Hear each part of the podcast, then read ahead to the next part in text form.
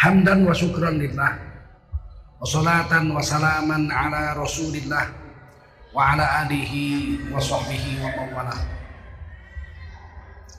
Allahumma salli ala nabiyina Muhammadin wa ala alihi wa sahbihi ajma'in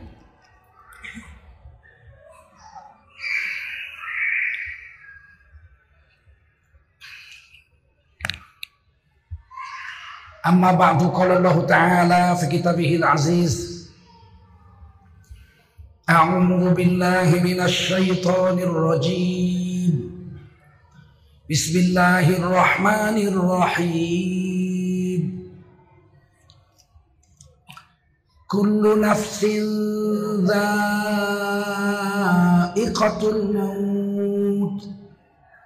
وإنما توفون أجوركم يوم القيامة فمن زحزح عن النار وأدخل الجنة فقد فاز وما الحياة الدنيا إلا متاع الغرور.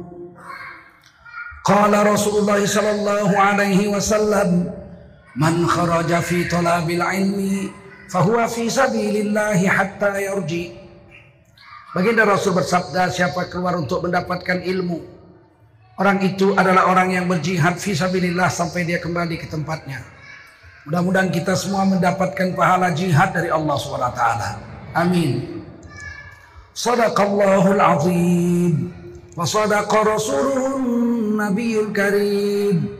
ونحن على ذلك من الشاهدين والشاكرين والحمد لله رب العالمين Bapak Ibu sekalian yang dimuliakan Allah SWT bil khusus malam ini kita punya ulama Al-Hafiz Syekh Bilal Al-Kabri Al-Kabir dari Filistin dari Palestina beliau penghafal Quran 30 juz bersih hafalannya ketika di usia 14 tahun.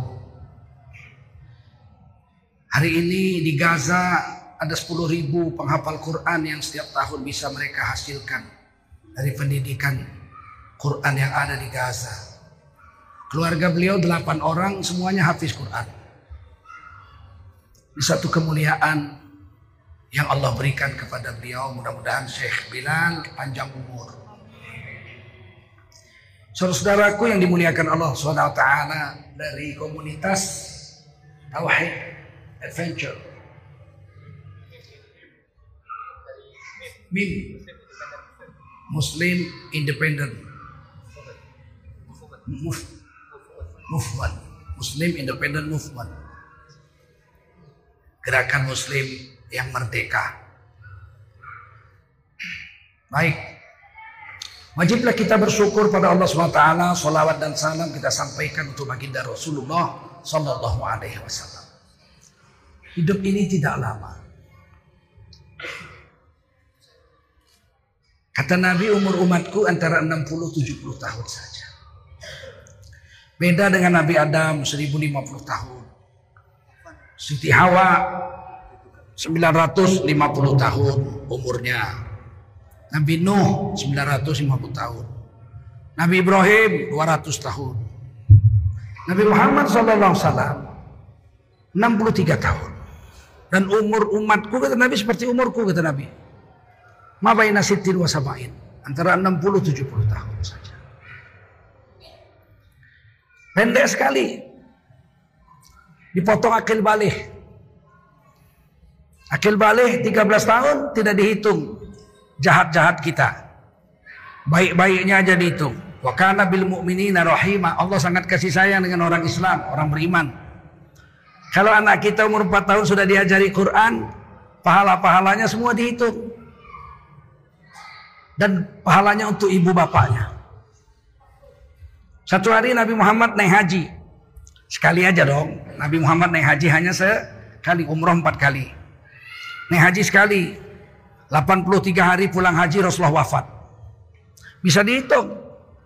Rasulullah itu naik haji bulan Zulhijjah. Tanggal 3, tanggal 8 Zulhijjah hari Tarwiyah Nabi pakai ihram. Tanggal 9 wukuf di Arafah.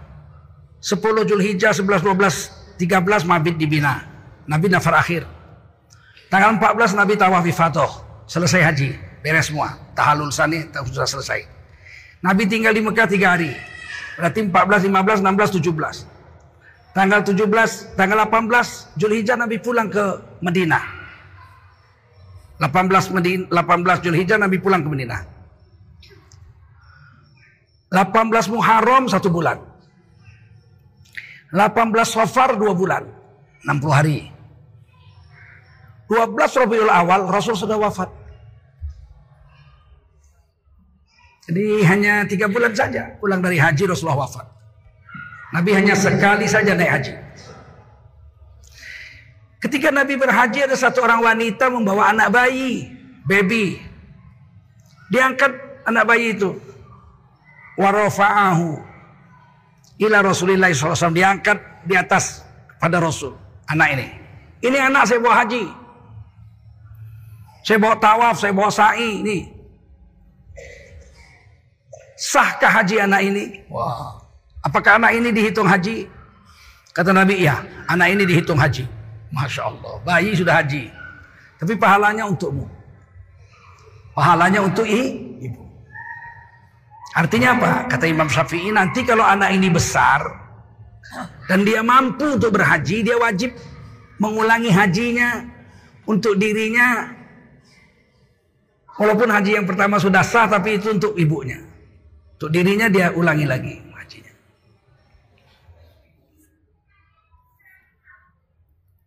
Nah, itu baiknya Allah. Jadi belum balik sudah puasa. Saya puasa umur 6 tahun. Anak saya puasa umur 5 tahun. Saya bisa membaca Al-Quran umur 6 tahun. Umur 4 tahun saya mulai ngaji. Dulu kan dieja. Satu-satu alif di atas, alif di bawah, i, alif di depan, u, a, i, u. Dua tahun baru bisa baca Quran. Tapi umur 8 tahun sudah juara MTQ. Anak saya umur 4 tahun karena model ikra aba aba aa baba aa baba baba tata. Satu bulan udah bisa baca Quran umur 4 tahun sebulan. 4 tahun 5 bulan anak saya hafal Yasin. Tetangga-tetangga yang ikut ngaji 20 30-an orang anak semuanya hafal Yasin dan bisa baca Quran di usia 4 setengah tahun. Jadi metode itu menentukan juga. Metode kami dulu Al-Baghdadi dihitung Dihafal semua alif bata sajib ha kha dal zal ra zaid sin shin sad dad ta dha ain ghin fa qaf kaf lam mim nun waw ha alif hamzah ya dihafal. Anak sekarang nggak perlu aba aba a a a a baba baba tata tata sebentar aja hafal satu bulan. Ah, metode. Kebaikan-kebaikan yang dibuat oleh orang Islam umat Rasulullah ketika dia belum akil balik, kebaikannya dihitung semua sebagai pahala untuk bapak ibunya. Jadi anak kita ajari ngaji umur 4 tahun, 5 tahun, 6 tahun sudah bisa sholat, sudah bisa puasa, sudah bisa jikir, sudah bisa baca Quran. Semua dihitung pahala itu dan pahala untuk bapak ibunya. Dosa-dosa yang dia buat nggak dihitung. Sampai di akil balik. Jika dia mimpi ihtilam, untuk pertama kali laki-laki dia bermimpi, maka besok dia sudah dihitung akil balik. Baru dihitung dosanya. Seandainya dia akil balik umur 13 tahun, maka mulai dihitung dosa itu umur 13 tahun. Sampai dia wafat. Kalau dia hidup sampai umur 79 tahun, dosa pahala masih dihitung. Tapi begitu masuk umur 80, malaikat katibin pensiun. Nggak dihitung lagi dosa-dosanya. Sudah dianggap anak belum akhir balik lagi. Kembali seperti anak-anak. Wa kana bil mu'minina Allah sangat sayang. Kasihan dengan orang-orang yang beriman. Jadi efektifnya ibadah kita itu sampai umur 70.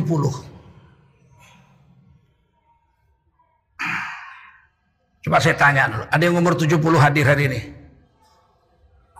Ada nggak? Nggak ada. 80? Ada. 60? Satu orang. 60 satu orang. Ada lagi 60? Satu orang. 50? Satu, dua, tiga, empat, lima, enam, tujuh, nggak sampai sepuluh. Tiga puluhan? Oh. Empat puluhan? Oh. Lihat. Dua puluhan? Masya Allah. Oh. Dalam 12 tahun ini saya mengamati Jemaah sholat, jemaah jemaah sholat di masjid berjemaah, jemaah umroh, jemaah haji, jemaah taklim, tablik akbar. Itu 60 persen, 70 persen anak muda. Orang tua adalah satu orang, 60 tahun. 70-80 nggak ada, satu orang. Rata-rata anak muda. Tapi kalau Turki, India, Pakistan, Bangladesh, Sri Lanka, Maroko, Cina, rata-rata 80% orang tua yang sholat berjemaah, yang ngaji, yang umroh. Indonesia aja ini. Yang 60, 70%, 80% anak-anak muda. Kalau ini dipertahankan terus anak-anak muda mau urusan agama, terlibat dalam urusan agama, tidak lama lagi Indonesia akan menjadi NKRI yang baldatun thayyibatun warabun ghafur. Penghafal-penghafal Quran rata-rata anak kecil-kecil. Yang hobi baca Quran, naik bus baca Quran, duduk nunggu di stasiun baca Quran, itu rata-rata anak muda. Hebat. Memang usia efektifnya umat Nabi itu 60. Lebih 60 sudah tidak efektif. Umur 70 mau sholat subuh, wudhu jalan kaki 200 meter ke masjid sudah batal wudhunya. Udah tua, batuk, lagi sholat Allah di atas batu di bawah batu tidak efektif lagi efektifnya itu saya lihat mulai dari akil balik sampai umur 60 hanya sekitar 40 tahun kita bisa beribadah dengan penuh Oleh karena itu jangan um, sia-siakan umur. Dan Allah mintanya sedikit. Allah minta ibadah. Kita itu ibadah disuruh Allah. Wa ma khalaqtul jinna wal insa illa liya'budun. Tidak kujadikan jin dan manusia kecuali beribadah kepadaku. Tapi sedikit yang Allah minta. Sholat lima kali. Betul? Lima kali 8 menit, 40 menit. Sedangkan satu hari satu malam 24 jam kali 60 menit sama dengan 1440 menit. Dari 1440 menit Allah hanya minta menyembah dia, menyembah Allah yang agung itu 40 menit. Sisa 1400 menit lagi. Pun banyak orang gak sholat. Sial sekali manusia. Zakat Allah minta sedikit. Seperempat puluh Setahun sekali. Jatah calo. Jatah calo kan? Dua setengah persen kan jatah calo. Mas tolong jualkan mobil saya kalau laku. Nanti saya berilah komisi. Dijual laku. Dia dapat berapa? Dua setengah persen jatah calo. Allah cuma minta zakat jatah calo. Siapa yang nggak memberi zakat, nilep jatah calo. Sedikit. Puasa Allah minta seper 24. Kalau zakat Allah minta seper 40. Kalau puasa Allah minta seper 24. Dalam 12 bulan sebulan wajib puasa. Betul? Siang aja, malam enggak. Seper 24. Sedikit. Terus bagaimana kita bisa mengalahkan umat-umat dulu? Enggak mungkin. Umat Nabi Nuh sholatnya 900 tahun. Ayo, Puasanya 900 tahun. Zikirnya 900 tahun. Mana bisa kita menangkan? Kalau dari umur kita kalah. Tapi Nabi berani jamin. Kunci sorga di tanganku kata Nabi. Miftahul jannah biadi. Kunci sorga di tanganku. Wa ma'iyya bisaba'ina alaf min ummati. Yang masuk sorga bersama aku kata Nabi. Dengan 70 ribu umatku. Nabi-nabi lain belum masuk, umat-umatnya apalagi. Tapi umat Nabi Muhammad lebih dulu dari nabi-nabinya yang dulu-dulu, nabi-nabi Bani Israel. Satu rombongan nabi pertama masuk surga, belum ada orang masuk surga. Nabi Muhammad ikut bersama nabi rombongan nabi 200 sebanyak 70 ribu umat nabi. Kira-kira masuk nggak kita rombongan pertama itu? Masuk nggak? Kok diam aja? Masuk nggak? Masuk. Sahabat Nabi aja 124 ribu. Yang masuk pertama rombongan Nabi 70 ribu. Kita masuk 70 ribu itu. Sahabat Nabi yang 27 kali perang cuman masuk cuman jumlahnya 124 ribu. Yang masuk surga pertama 70 ribu kita masuk. Dijambak rambut kita sama sahabat Nabi. Ah, tapi kita berharap masuk surga tanpa hisap. Bagaimana caranya kalau banyak-banyak ibadah sama orang dulu kalah. Kalau sholat, puasa, zikir kalah sama orang dulu. Maka maka Nabi mengajarkan sunnah. Laqad kana lakum fi Rasulillahi uswatun hasanah. Sungguh telah ada pada diri Rasulullah itu contoh teladan yang setiap kau buat satu Allah bayar sepuluh pahala. Hasanah itu wal hasanatu bi asyri amsalihah. Satu hasanah dibayar sepuluh pahala. Nah, nanti kalau kita ikuti cara Nabi, baru kita bisa mengalahkan orang dulu. Makan cara Nabi, tidur cara Nabi, jalan cara Nabi, pakai baju cara Nabi, naik kendaraan cara Nabi, turun dari kendaraan cara Nabi. Barulah kita menumpuk pahala kita mengalahkan ibadah orang-orang dulu. Untuk persiapan ma mati. Alaman ala Rasulillah wa ala alihi wa sahbihi wa mawalah. Tema kita malam ini tentang ajal. Ajal itu ketetapan Allah bagi seseorang atau begini, ajal itu ketetapan Allah bagi setiap makhluk untuk menemui kematian. Itu definisinya ajal, ajal. Setiap orang berbeda-beda. Kapan dia jumpa ajalnya, nyawanya dicabut. Apakah yang mematikannya malaikat maut?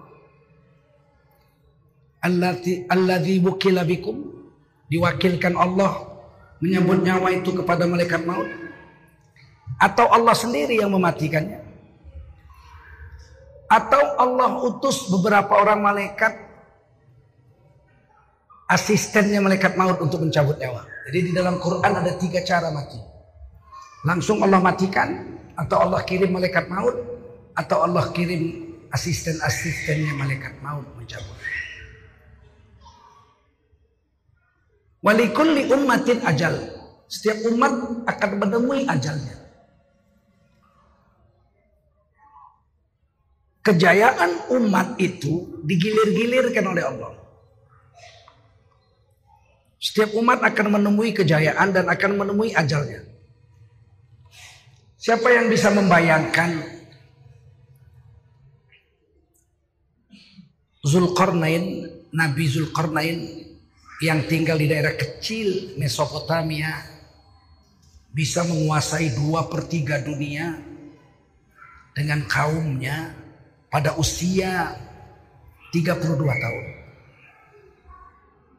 Dua per tiga dunia dia kuasai. Dari Eropa sampai India.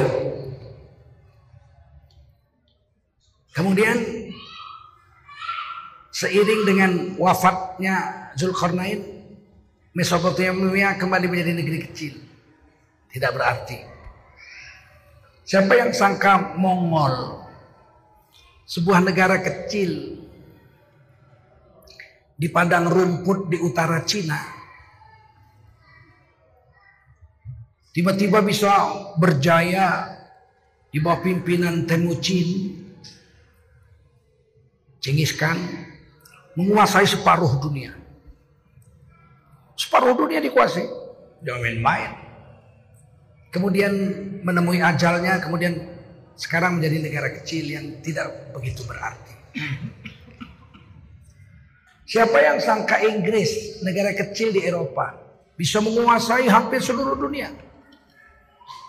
Dari Eropa sampai Singapura, sampai Australia, Selandia Baru, sampai Falkland. Argentina di Amerika Latin, Amerika, Kanada, India, Pakistan, Bangladesh, Malaysia, Singapura dijajah oleh Inggris, negeri kecil di Eropa. Kemudian menemui ajalnya dan sekarang Inggris tidak begitu berarti. Dari semua bangsa-bangsa yang pernah berjaya, semua sudah menemui ajalnya. Amerika hampir. Sekarang maju Cina. Cina hampir menemui kejayaannya. Setelah Cina ribuan tahun menjadi negara yang dijajah. Negara itu, Cina itu negara yang se seumur-umur hidupnya dijajah. Mongol pernah menjajahnya Korea, Manchu, Mansuria, Korea, negara kecil bisa pernah menjajah Cina. Jepang pernah menjajah Cina, Inggris pernah menjajah Cina. Belanda pernah menjajah Taiwan. Baru kali ini 10 tahun ini Cina mulai bangkit. Percayalah satu hari Cina akan menemui ajalnya. Pertanyaannya setelah Cina siapa yang akan berjaya? Setelah Cina menemui ajalnya. Saya melihat dan membaca banyak buku akan berjaya memimpin dunia adalah bangsa Melayu. Austronesia. Asia Tenggara ini. Orang Melayu di dunia ada 500 juta orang. Dari Aceh sampai Papua. Malaysia, Singapura, Filipina, Thailand Selatan, Singapura, Champa, Champa itu Kamboja, terus Madagaskar, Taiwan. Taiwan itu penduduk aslinya Melayu. Itu jumlah orang Melayu ada 500 juta orang. Dan mayoritas Islam. Mungkin setelah itu, setelah Cina, Melayu akan memimpin dunia. Dan setelah itu akan menemui ajalnya. Ini cerita ajal. Idza jaa ajaluha La yastakhiruna sa'ah wa la yastaqdimun. Kalau ajal datang, satu detik gak bisa digeser ke, ke belakang, gak bisa dimajukan ke depan. Dia pas, pasti pas. Bisa digeser. Itu ketetapan Allah. Kapankah kita mati? Allah sudah tetapkan ajalnya. Di manakah kita mati? Allah sudah tetapkan tempatnya. Tidak bisa diubah.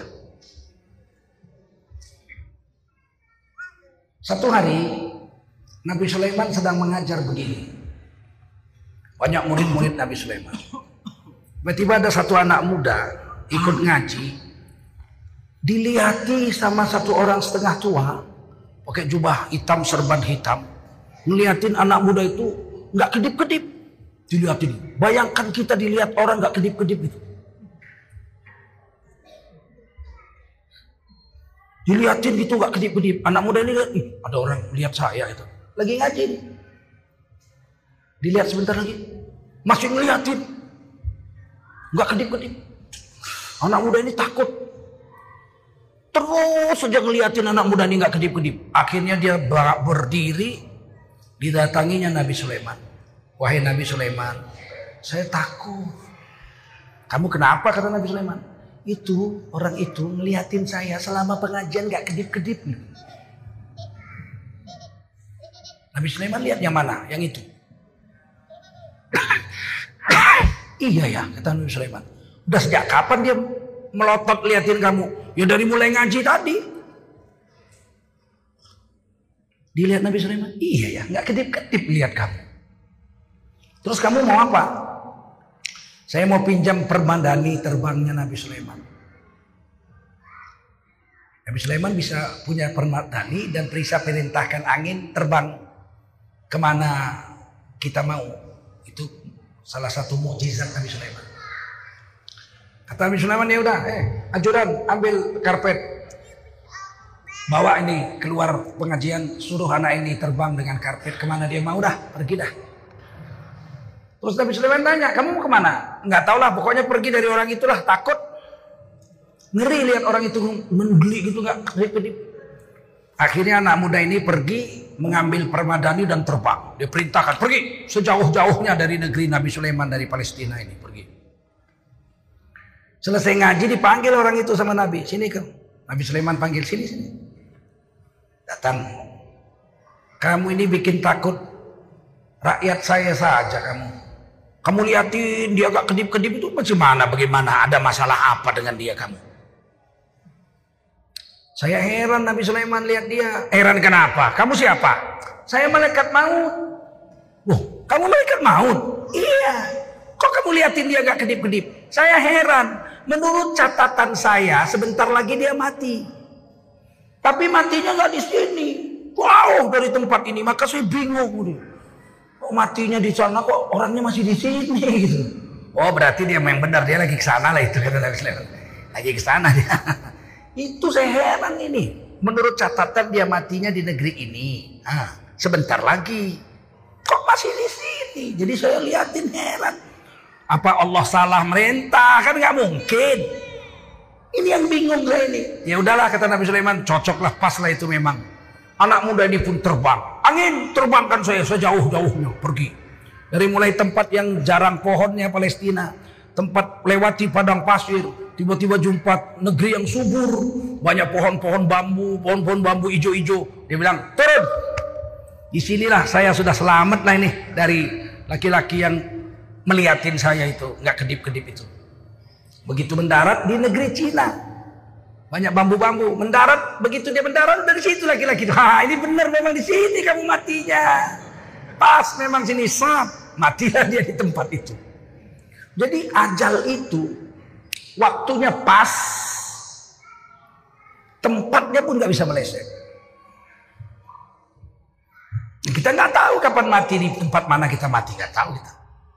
Satu pendaki gunung Mapala UI mahasiswa pencinta alam M, Universitas Indonesia. Zaman saya masih mahasiswa.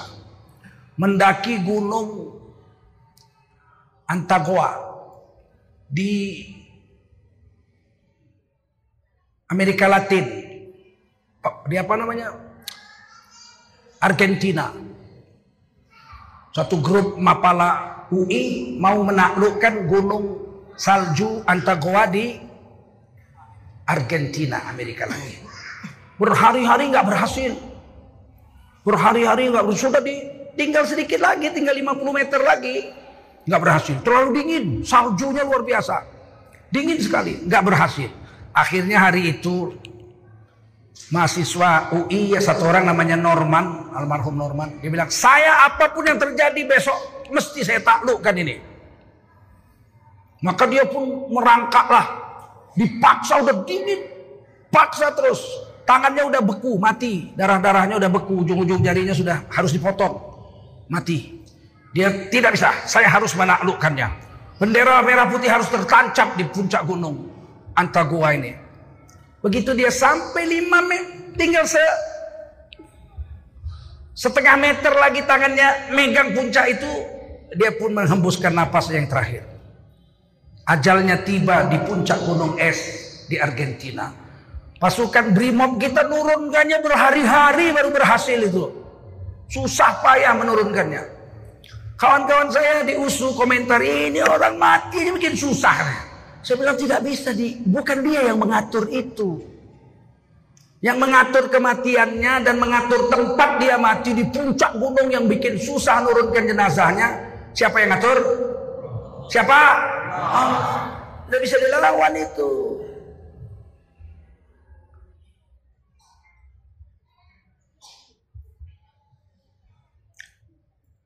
Satu hari Nabi Zulkarnain, bukan saya, Alexander the Great, Iskandar Zulkarnain. Beliau umur 32 tahun sudah menguasai dua per 3 dunia. Dari Eropa sampai India. Pasukannya sedang di India.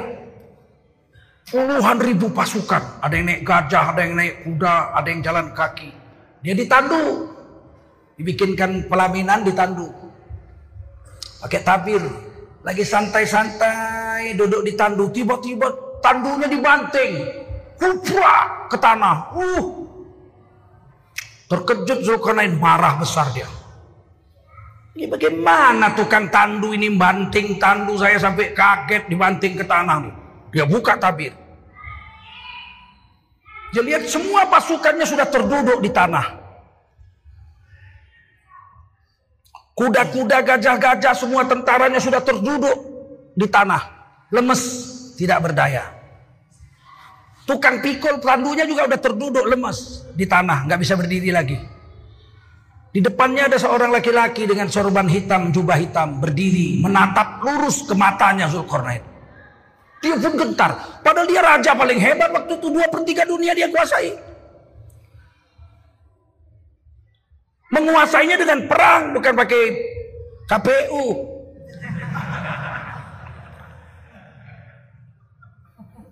Ya lihat gitu, Masya Allah. Gemetar jantung Zulkarnain. Kata Zulkarnain, saya tidak pernah takut dengan orang. Duel main pedang, duel pakai tombak, duel pakai panah, di atas kuda atau di atas tanah. Saya tidak pernah gentar.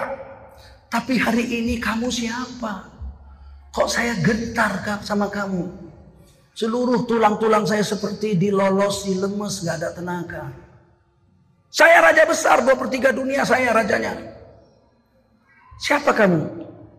Kok bikin takut saya dan seluruh pasukan saya?